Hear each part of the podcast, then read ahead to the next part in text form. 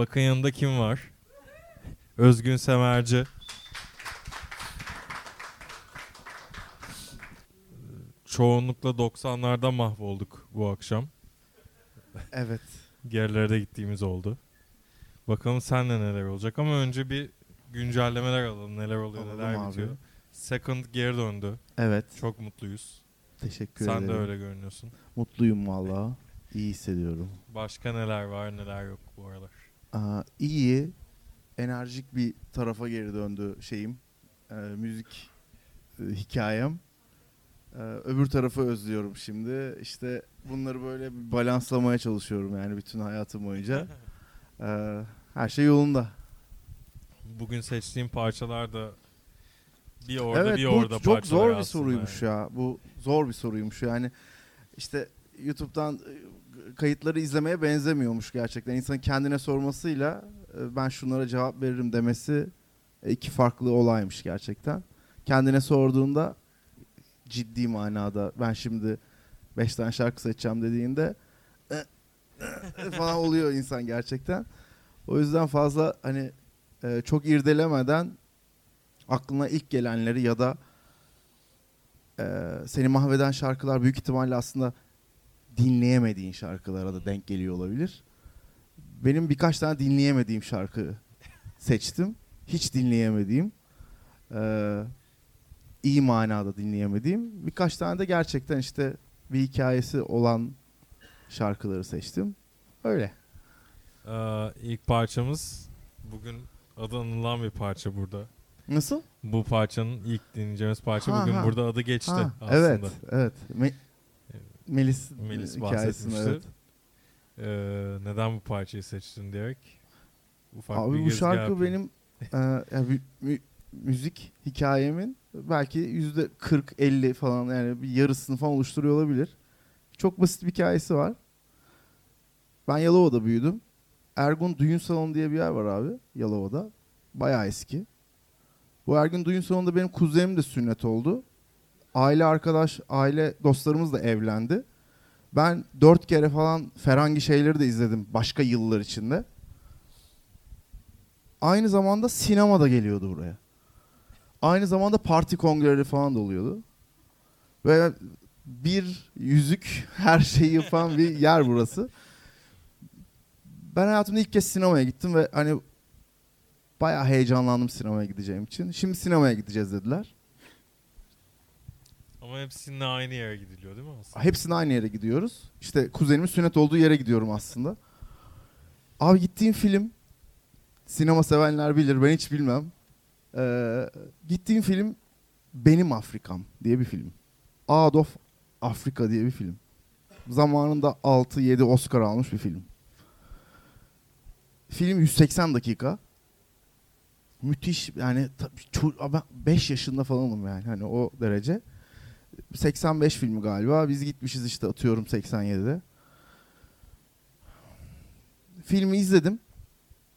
Ama aslında müziği dinledim yani. Bütün soundtrack'ini dinlemişim. Hiçbir şey anlamıyorum. Ee, sonradan da bir daha hiç izlemedim filmi hayatım boyunca. Ama müziklerini sevdim. Eve geldim. Aynı gün olmuyor tabii yani işte bir hafta falan.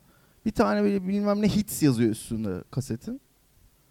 87 hits mi artık yani şar- şu anda söyleyeceğimiz şarkı 81 de. İşte hits yani albümün adı. Birinci numarada Afrika diye bir şarkı var. Ben dedim ki ha dedim bak filmin dinlediğim şarkı burada dedim. Yani dinlediğim bütün filmin şarkıları bir şarkıya Şarkısı. düşmüş falan gibi dinledim. Şarkıyı dinledim abi. Kesinlikle iflah olmadım ondan sonra. Ee, büyük ihtimal birkaç hafta sonra 90'lık bir kasete arkalı önlü arda arda Afrika çektirdim babama. ya, ya, vallahi yani Umarım altı- duruyordur bir yerlerde. durmuyor. Ee, hiç aralıksız Afrika dinlemeye başladım. Yani janra gibi düşün yani işte metalciler, işte rockçılar ben de Afrika yani sadece tek bir şarkı dinliyorum. Ee, bu küçüklük yani ilk müziğe dokunuşum. Yani bu hani arkadaşım eşek döneminden bahsediyorum. Yani arkadaşım eşek dinlerken aynı zamanda 90'lık kasete Afrika çektirdiğim bir hikaye var. Afrika'nın sevdiğim şey de abi nakaratı aslında yani anladın mı? Orası geliyor ve o "Aa" falan o o akorlar giriyor ve hikaye başlıyor. Yani benim için Afrika'nın hikayesi bu. Hiç unutmadım. Yani. Ee, bütün bütün second şarkılarımın nakarat akorları Afrika akorları. Bir mashup gelir mi? bir mashup Ya, gelir mi? eyvallah, eyvallah. Anladık herhalde şarkıyı diye. Evet evet din- yani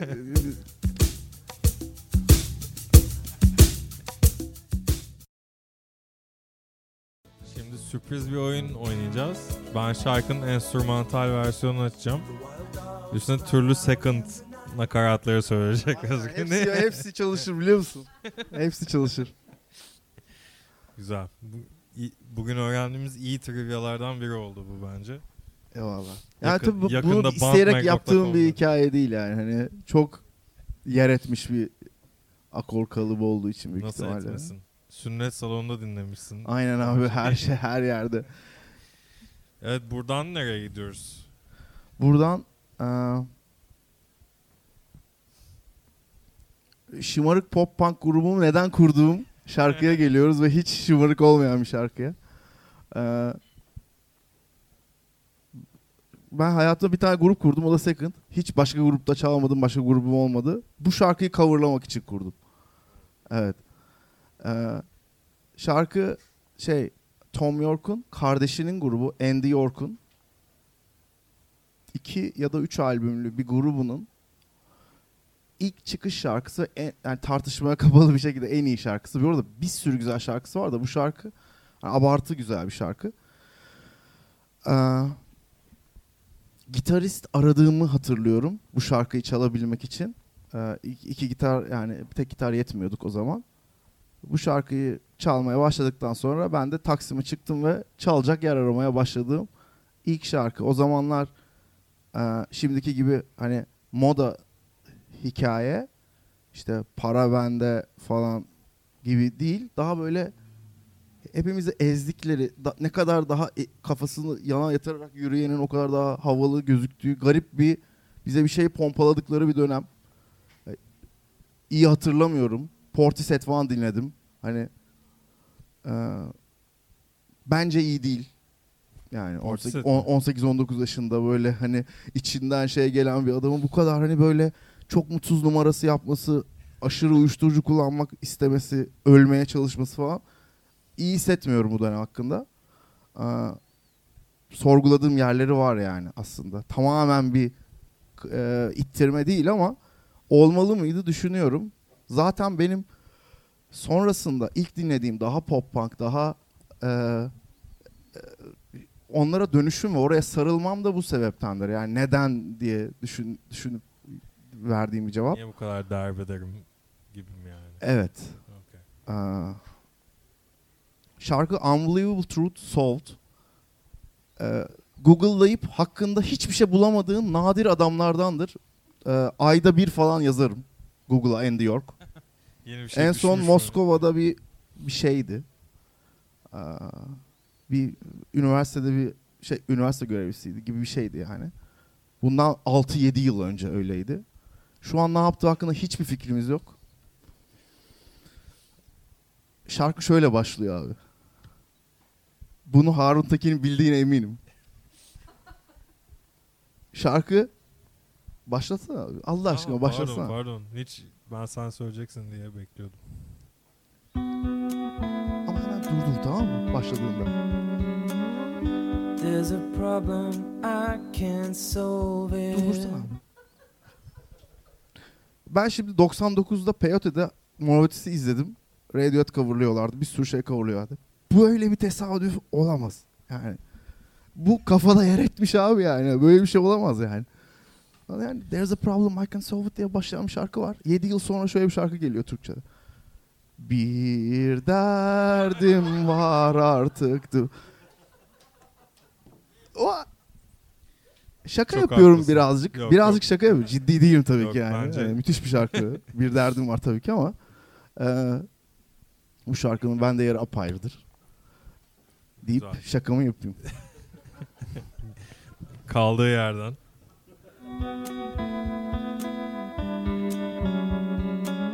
The only way out is to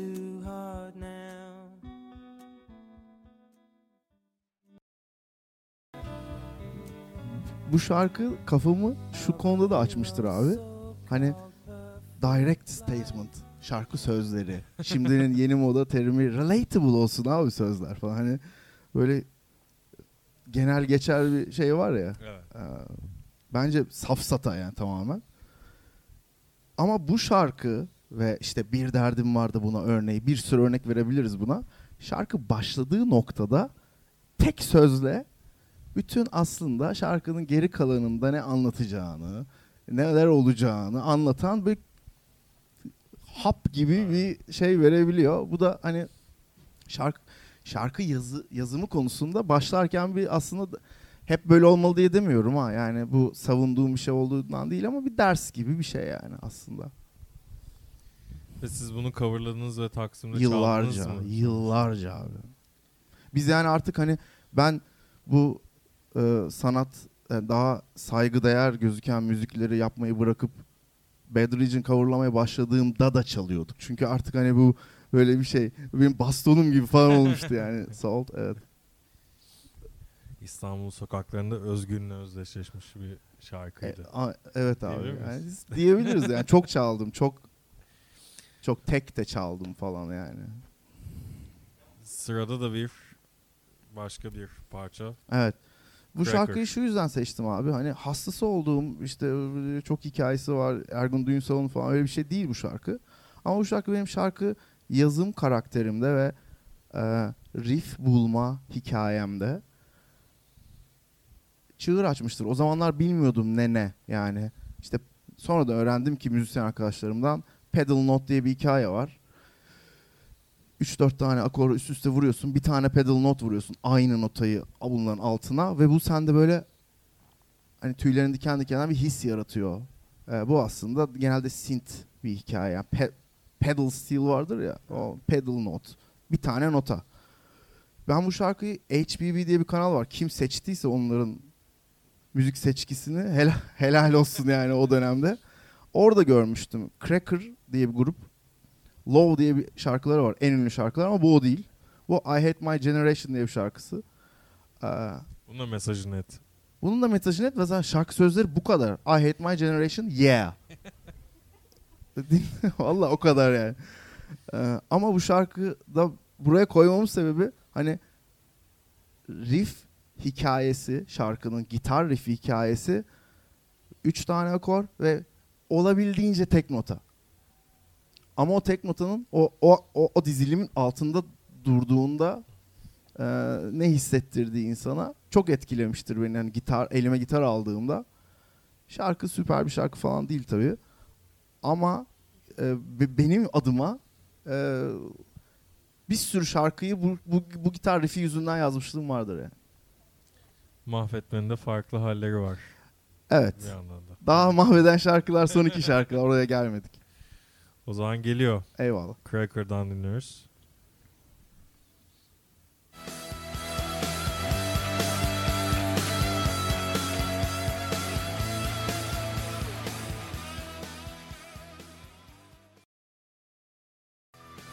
Özgün Semerci'yleyiz. Ee, kapanış biraz gerçekten ikili iyi bir combo var burada. Evet. Ee, buradan nereye bağlanacağız merakla bekleniyorum. İkisini aynı anda mı anlatalım? Yo. Yok. Yo yani sen, başlıyor. Okey hangisini önce seçersen. Aa, be- benim hani mü- müzik olarak bir şeyler aradığım ama o dönemin hani mübah olan müziğinin belli bir müzik olduğu bir dönem var. Bana şans eseri hani hem Ergun Duyun salonunda her şey aynı yerde oluyor ama Yalova'ya bir şekilde bana bir şekilde Frogstomp kaseti de düştü. yani oraya nasıl düştü bilmiyorum ama o hani açıldığında bilen bilir böyle böyle bir poster olur Frogstomp. Ee, ben Frogstomp dinliyorum. Silverchair'ı çok seviyorum. Zaten Nirvana yok. Silverchair daha sert falan iyi hissettiriyor yani insana. Tiplerini hiç görmemişim. Klip milip hak getire zaten. Hani sadece kurbağa var yani hani karşında. Bütün albüm bitiyor. Bayılıyorum albüme. Şeydi falan çalıyorum ama son şarkılardan bir tanesi bana çok daha iyi geliyor. Çünkü şarkı pop punk.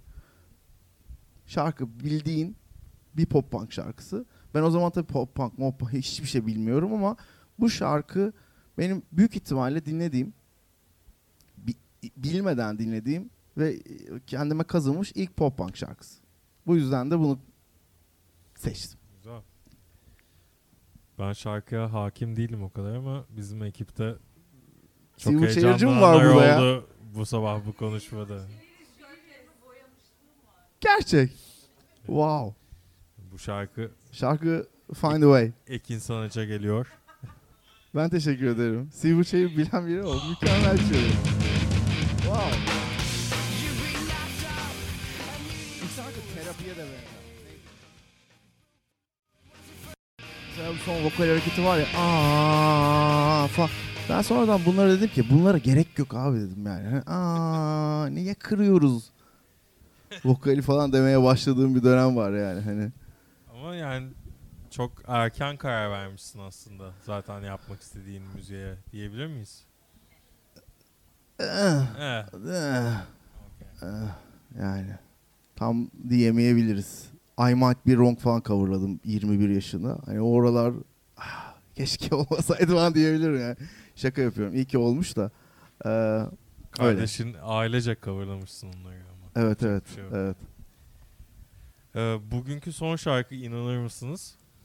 Ee, çok da yine böyle bir insanın içine oturacak Evet bu şarkı şey biri. kategorisinde benim için. Kesinlikle hani e, zorda kalmadıkça dinlemeyeceğim. Asla gelirse skip edeceğim şarkılar kategorisinde. Bu şarkının küçücük hikayesi şöyle. Şebek diye bir dergi var. Orada şöyle bir yazı okudum. Davul, davulsuz albüm mü olur? Samael diye bir black metal grubu var. Passage diye bir albümleri var. Herkes bunların albümüne neden davul yok drum machine ile albüm yapıyorsunuz diye bunları doğuruyorlar böyle bütün albümü. Neyse bu benim aklımda kaldı. Geçtik 97. R.E.M'de bir drama oluştu abi. Davulcuları yok. Beck'in davulcularını aldılar. Bir albüm kayıtlar ama davulcusuz albüm diye geçiyor. Up diye bir albüm. Minimum davul var. İnanılmaz bir albüm. Yani böyle, o da dinleyemeyeceğin albüm kategorilerinde benim. Mümkün mertebe dinlemem. Müthiş bir albüm. Lotus çok severim ben o albümü. Abi o albüm acayip bir albüm. Orada aa, Fall, Falls to Climb diye bir şarkı var. abi, Son şarkı. O şarkı bundan da beter dinleyemediğim bir şarkı. Allah kahretsin bir şarkı. Ee, 97 yılında iki grup davulcu atıp davulcu yüzünden albümlerini zor çıkarttı. Bir R.E.M. Up, iki Smashing Pumpkins Adore. Smash Pumpkins Adore R.E.M'in yaptığını yapmadı. Yeni bir davulcu da almadı. Korgun manyağın teki olduğu için gitti drum machine'le albüm kaydetti. Yani ben büyük bir Pumpkins fanıyım da hani Pumpkins fanı olup da Adore'u en iyi albümü kimse demez yani. Bunu demez. Ben derim. Çünkü yani böyle kalbini yarıp ortaya koyduğu bir albüm. Annesi vefat edeli bir yıl falan olmuş. On, yani bütün albüm bir konsept olarak zaten büyük bir yaz falan böyle. Mükemmel bir albüm. Bu albümün de son şarkısı zaten 17 saniyelik bir böyle bir interlude gibi bir şeydir. Asıl son şarkısı da budur. Blank Page. Özgün için de bir alkış alalım.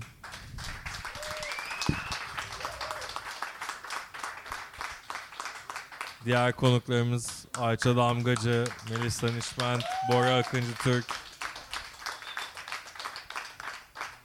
Ve siz değerli konuklar falan. Görüşürüz.